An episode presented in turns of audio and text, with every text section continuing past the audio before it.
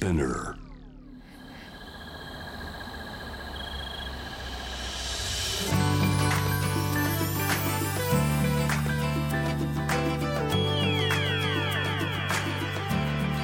Enios 4-Hour Earth One by One。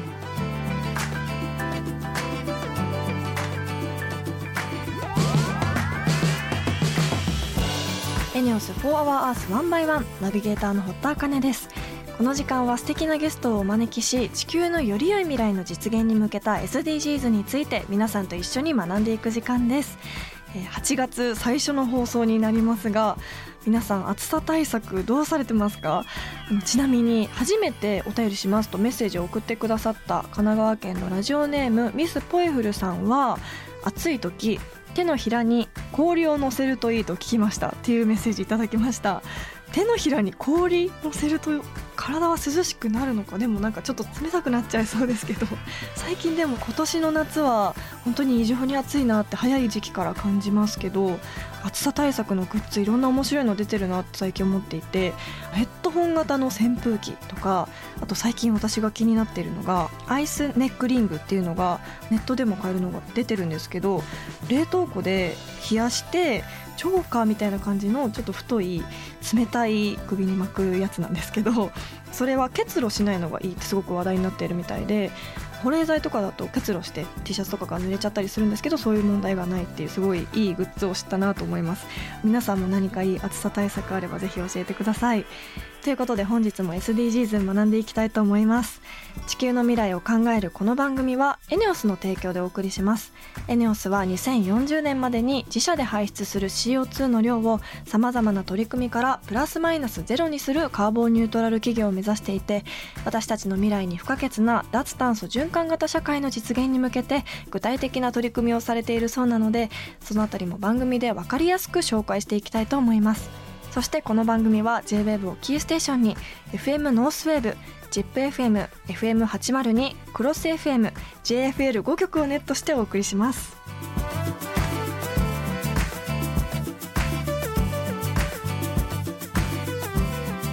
Enios 4-Hour Earth One by One。 This program is brought to you by Enios。Enios 4-Hour Earth 1 by 1。 本日のトークテーマは目標5ジェンダー平等を実現しようです。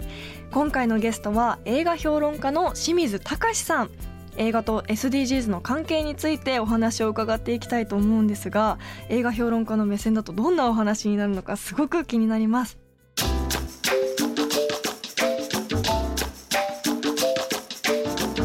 Enios 4-Hour Earth 1 by 1。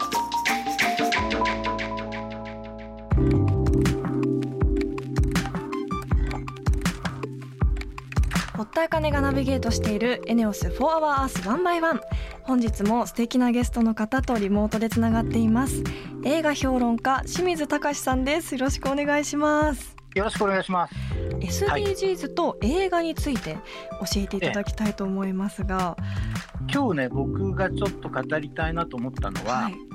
こう重いドキュメンタリーとかよりも一人の俳優さんを中心にして、ハリウッドの映画業界が SDGs にどのようにこう取り組んで変わってきてるのかというね、特に、SDGs は17目標がありますけれども、そのうちのね、5番のジェンダー平等と、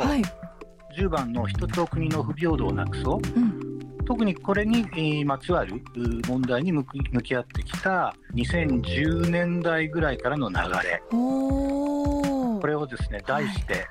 スカヨ派とハリウッドの変遷に見るSDGs の浸透。気になる。スカヨ派っていうのはスカーレット・ヨハンソン、ね、スカーレット・ヨハンソンで、彼女ブレイクしたのは2000年代に入ってから、10代の頃後半だったんだけど、例えばロスト・イン・トランスレーションとか真珠の耳飾りの少女とかっていうようなね、アート系の作品で演技力を評価されて出てきた人なのね、で、その彼女がメジャー大作に出たスーパーヒーローもの、2010年のことなんですけど、マーベルのスーパーヒーロー映画でアイアンマン2って出たんですよ、でこれでね役柄がナターシャ、うん、コードネームがブラックウィドウって言うんだけれども、うんうんうん、いわゆる主演ではなくて、うん、サブキャラクターなんだけれども、はい、魅惑的でセクシーな存在として、うん描かれている、エージェント、暗殺者みたいな、ね、役柄なのね。すごいやっぱスカーレット・ヨハンソン、そのブラックウィドウのイメージが結構今でもありますよね、はい、最初にね出てきた時はね、はい、そんなに目立つ存在ではなかったんだけども、ただやっぱり強調されて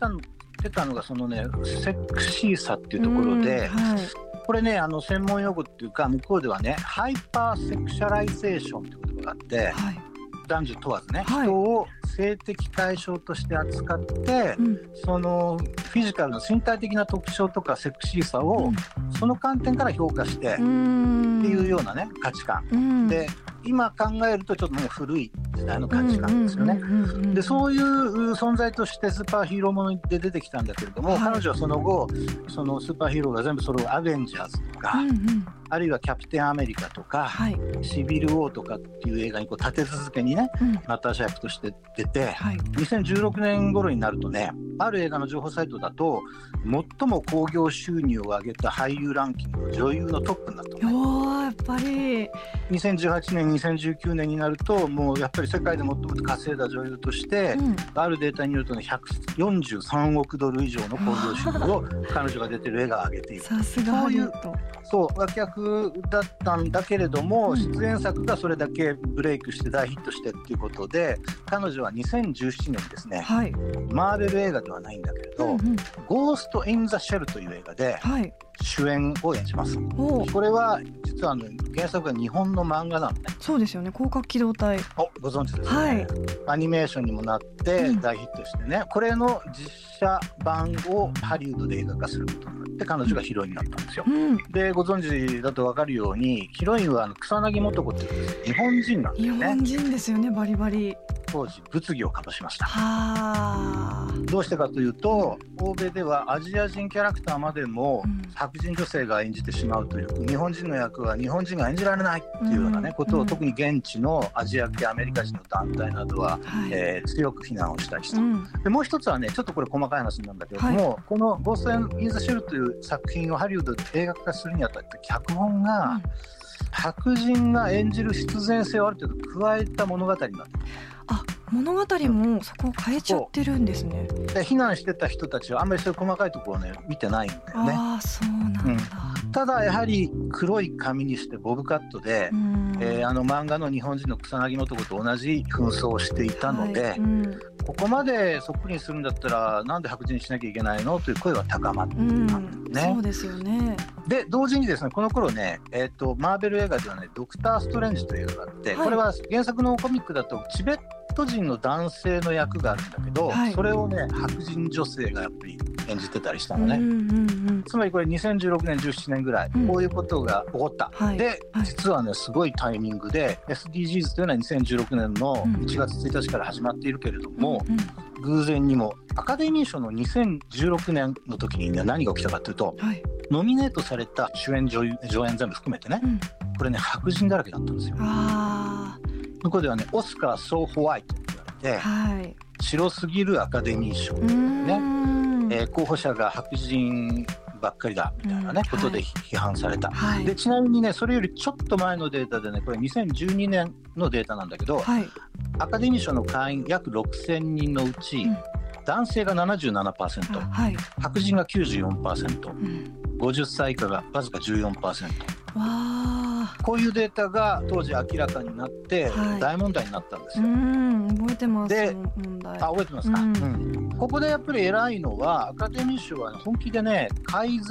革しようとしたんですね、はい、どうしたかというと、うん、投票者が白人の男性の高年齢者に偏ってる、うんっていうことですよね、はい、つまりアカデミー賞の投票権を持っている人をもっと多様化しなきゃいけないっていうことになったんですよね。本当にそうですよね、うんうん、でそこからね 5,6 年をかけて毎年毎年どんどん増やしていったんだけれども、はい、2020年はどうなったかというと約4000人増えて約1万人になったんですね。おーその増えた4000人の内訳というのが女性やアジア系や黒人や、マイノリティの人たち、うん、それによっって何が起きたかっていうと、例えば、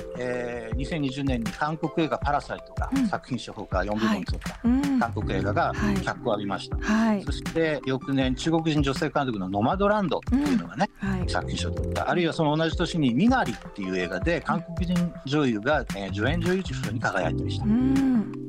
そしてヒーロー映画に目を転じてみると、マーベル映画はですね、2018年にブラックパンサーという映画を公開しました、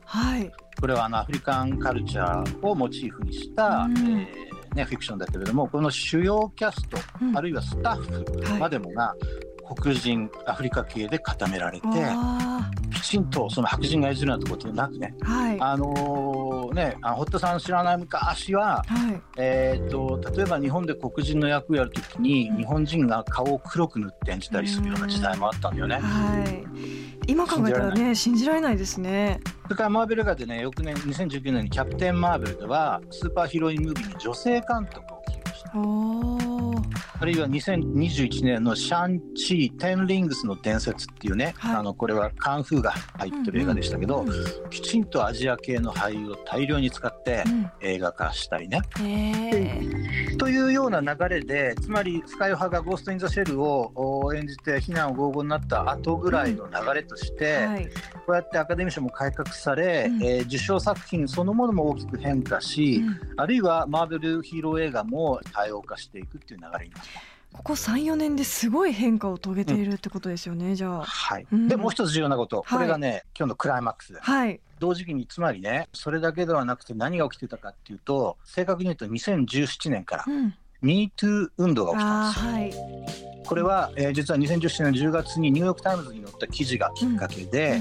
映画名プロデューサーと言われたね、ハーベイ・ワインスタインという、もうたくさんの映画を撮って名作もいっぱい作ってきた人が、数十年に及ぶ行為で女優ら数十名から実名の告発を受けるという事件が起きました、ご存知のようにこれセクシャルハラスメント、性的虐待が彼の罪だったんですね。これは日本でもすごい話題になりましたよね。話題になりました、それでね、これから波及して映画界では他の俳優さんでもね、ケビン・スペイシーっていう俳優さんとか、モーガン・フリーマンっていう人たちも実はセクハラをやってたんだっていうことで摘発されて、その後映画に出なくなっちゃったんですよね、というような時代の流れの後に、2017年それが起きた後に、2018年ぐらいから企画制作脚本が始まったマーベル映画があります。これがブラックウィドウ。ここでつまりスカイ派の彼女のナターシャを主演とするマーベル映画が制作が始まったんですね、それでコロナがその後起きるので、制作がちょっと押して公開も遅れて、公開したのは2021年になるので、去年になったけれども、これがどういう映画だったかというと、彼女のナターシャのその生い立ちをめぐるストーリーで、彼女はその疑似家族で妹分がいたりとかして、倒すべき悪役は誰かというと、自分が所属してきたそのスパイ養成機関の支配者の男がいたのね、ドレイコフというけど、狡猾な中年男が実は少女たちを誘拐し、洗脳し、従順なそのスパイ選手として育成している。そして育ったらその彼女たちを社会に放って意のままに操ることができる、マーベル映画として珍しいのは、悪役の男は特殊能力はない、闇に隠れて影で女性たちを操る、実はね、これハーベイ・ワインスタインのメタファーなんです。すごい時代が反映されてますよね。でワインスタインの映画に実はね、スカイ派もね2本ぐらい出演していて、ブラックウィドウでは彼女は制作組織でもあるんですよ。そうなんですか。つまりエグゼクティブプロデューサーですね。でこの映画ブラックウィドウ物語を作る時に、ちょうどそのタイミングだったんで、私たちはぜひこの問題を反映させなければいけない、そしてナターシャは幼少期のトラウマ、性的搾取の被害者だったんだけれど、向き合い直して自分のその弱み、トラウマに向き合って立ち上がると、そして彼女の真のパワーっていうのは、実はその弱さにこそ秘められていて、支配しているその悪の権化のドレイコフってやつを倒して、他の女性たちを解放すると、というね、女性ヒーロー像に大きな変化をもたらしたんですね。かっこいい。でスカイレット・ヨハンソンはね、スカイレットはね、アイアンマン2当時のことこう言ってるんだけど、性的対象として語られることは当時女性にとって褒め言葉のようなものだと考えていたけれども、よくよく考えるとそれは自分の考え方が間違っていましたというようなことでいてね、はい、私たちはその女性同士がサポートし合って共有するトラウマから抜け出そうとする MeToo 運動のこのムーブメントをね、反映する機会を逃してはならないと思いました。そしてもしこの映画が10年前だったら映画会社側はブラックウィドウに5を出さなかったかもしれません、というようなことすら言っている。本当のスーパーヒーローみたいな存在ですよね。そうです。だからさっき最初の方に言ったハイパーセクシャライゼーションからの脱却っていうのが、この2010年代かけて2020年の初めぐらいまでにかけた、ハリウッドでの大きなテーマとしてで、そのさっきの人種の多様化っていう問題と含めてね、両方ともその中心にねスカイ派がいたっていう、これが面白いです。すごいお話。本当にスカーレット・ヨハンソンさんがハリウッドで SDGs を取り入れられたきっかけを作った一人だったんだなとも思いますし、本当にこの自分の考えも間違っていたっていう正直にこうお話しした上で、女性にとってもより良い世界にしていこうっていうその活動が本当にスーパーヒーローみたいな存在だなって改めて本当そうですよね。なんか映画の中でこう悪いやつを倒すだけではなくて、その映画を見る人たちが自分事として私の物語として感じることができたりして、映画が見ている人たち女性たちを勇気づけるものになるっていうことですよね。なるほど。映画界の流れをこう SDGs と関連づけてみると、すごくこう、新たな視点で映画も見れるなと思いました。はい。いやちょっと面白いお話ありがとうございました。はい、とんでもないです。はい、また新しいこう SDGs 関連の映画のお話あればぜひスタジオに遊びに来て教えてください。わかりました。はい、よろしくお願いします。ありがとうございました。はい、こちらこそありがとうございます。本日のゲストは映画評論家清水崇さんでした。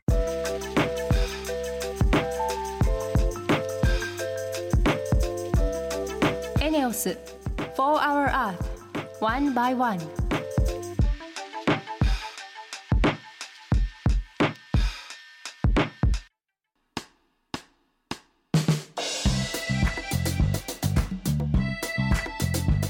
堀田茜がナビゲートする ENEOS 4 Hour Earth 1 by 1。ここからは ENEOS SDGs ステーションのお時間です。先月からより私たちのライフスタイルに寄り添った ENEOS の取り組みについて紹介していますが、今月のテーマはランドリーです。先月のテーマ、次世代ヘルスケアサービスに続いて驚きのテーマですよね。一体どんなお話が聞けるのか、皆さん楽しみにしていてください。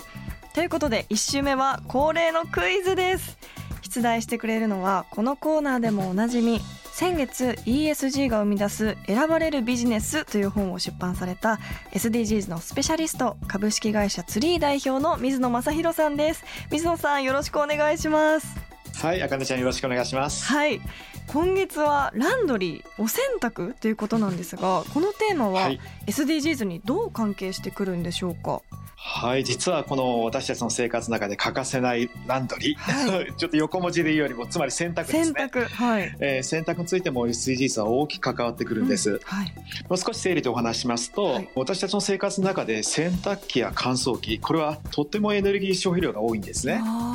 2点目は洗濯1回あたり、これはアメリカのデータですけれども、水の使用量が182リットル、わ年間で考えるとものすごい水の量を使っているわけです。で、3点目は洗剤、これは漂白剤とかを入れますと、意外と有害物質なんか含んでいるので、環境負荷も高いということと言われてます。ですから洗濯洗剤も環境に優しいものが注目されたりしてますよね。特にクリーニング店においては使用する洗剤の量も大変多いので、洗剤の見直しなどが注目されているんですけれど、一方クリーニング店では排水の水が多いじゃないですか。だから洗浄排水を自社でろ過したりとか分解するなど、あとは繰り返し使用することで環境への配慮を進めているお店も出てきてるみたいです。そうなんですね。だからもう一つだけを追加してお話しすると、医療の環境影響というのは実は洗濯に起因することがすごく大きいんです。医療？衣料、はい、洋服ですね、これは茜ちゃんも着ている例えばプラスチック繊維、はい、まあいろいろありますよね、うんうん、そうしたことがちょっと専門的な言葉なんですけど、はい、マイクロファイバーといって本当に微粒子のそうしたものが洗濯を通じて河川に流れていくと、はい、生態系の影響も出てきています。結構深刻な問題なんですけれど、はい、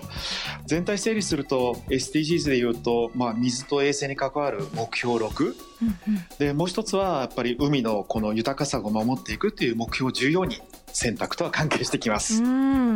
こうランドリー一つにとってもいろんな取り組みが始まっているなって感じているんですけど、こう私たちの選択に対する考え方もやっぱこれから変わってきそうですよね。そうですね、うん、このなんか花王の調べでは、はい、このコロナ禍に入ってからですね、家に時間が多くなったせいなのか、うん、洗濯のやり方とか意識がなんか変化があったみたいですよ。なんか 46% の人たちが洗濯のこと自体も大きく変わってきたみたいです。そんなに、だから半数ぐらいの人たちが日々先ほどお話したように、はい、水の量も使うし電気も使うし、うん、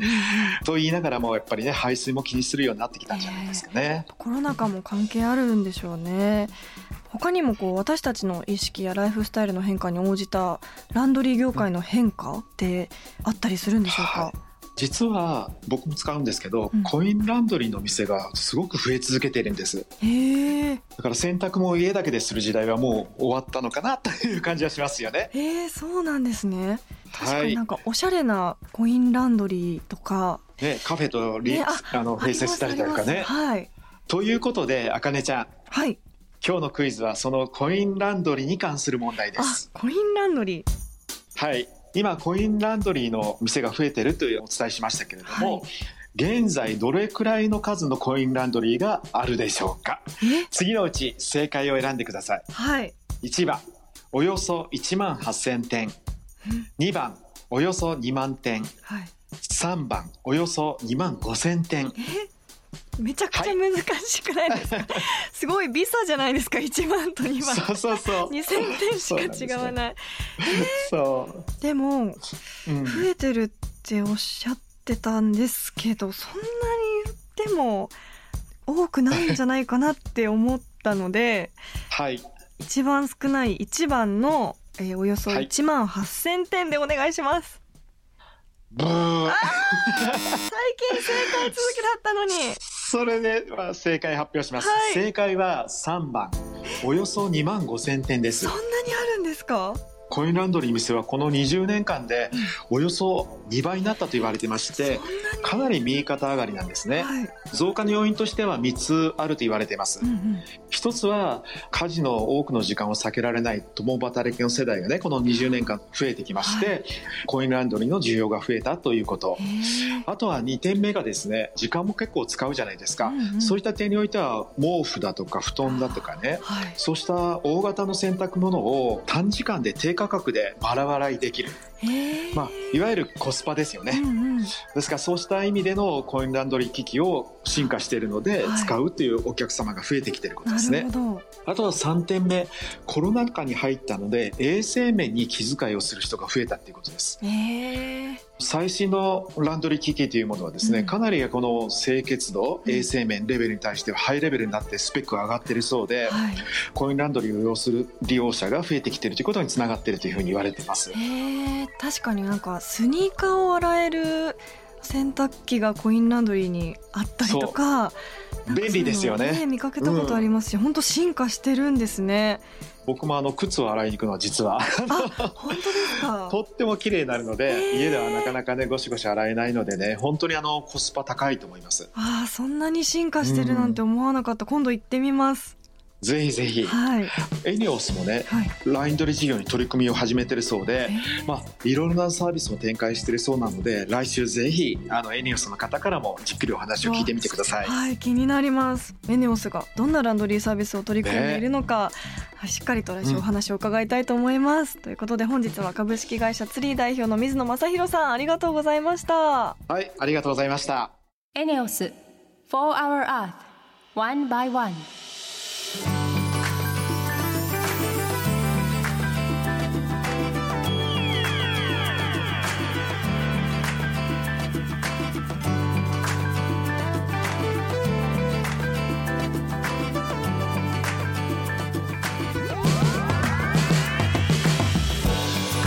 Enios 4 Hour Earth 1 by 1、そろそろエンディングのお時間です。ここでリスナーの方からも SDGs なことのメッセージいただいています。東京都のラジオネームダーダさん、日本で必要としなくなった野球用具を6年前から世界の子どもたちに届ける活動をしています。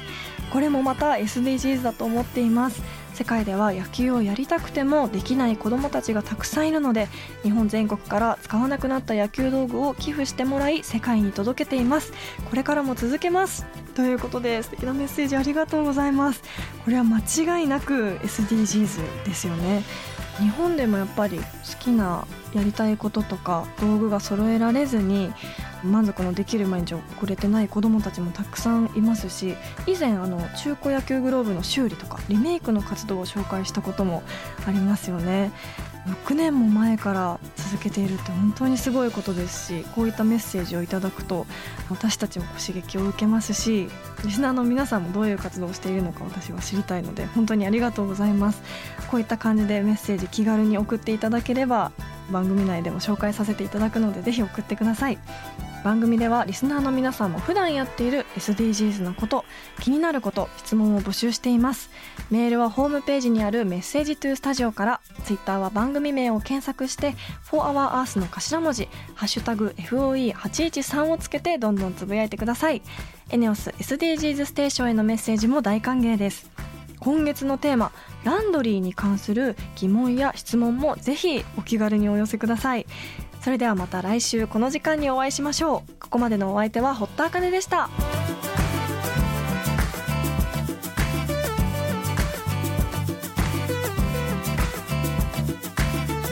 ENEOS 4 Hour Earth 1 by 1 This program was brought to you by ENEOS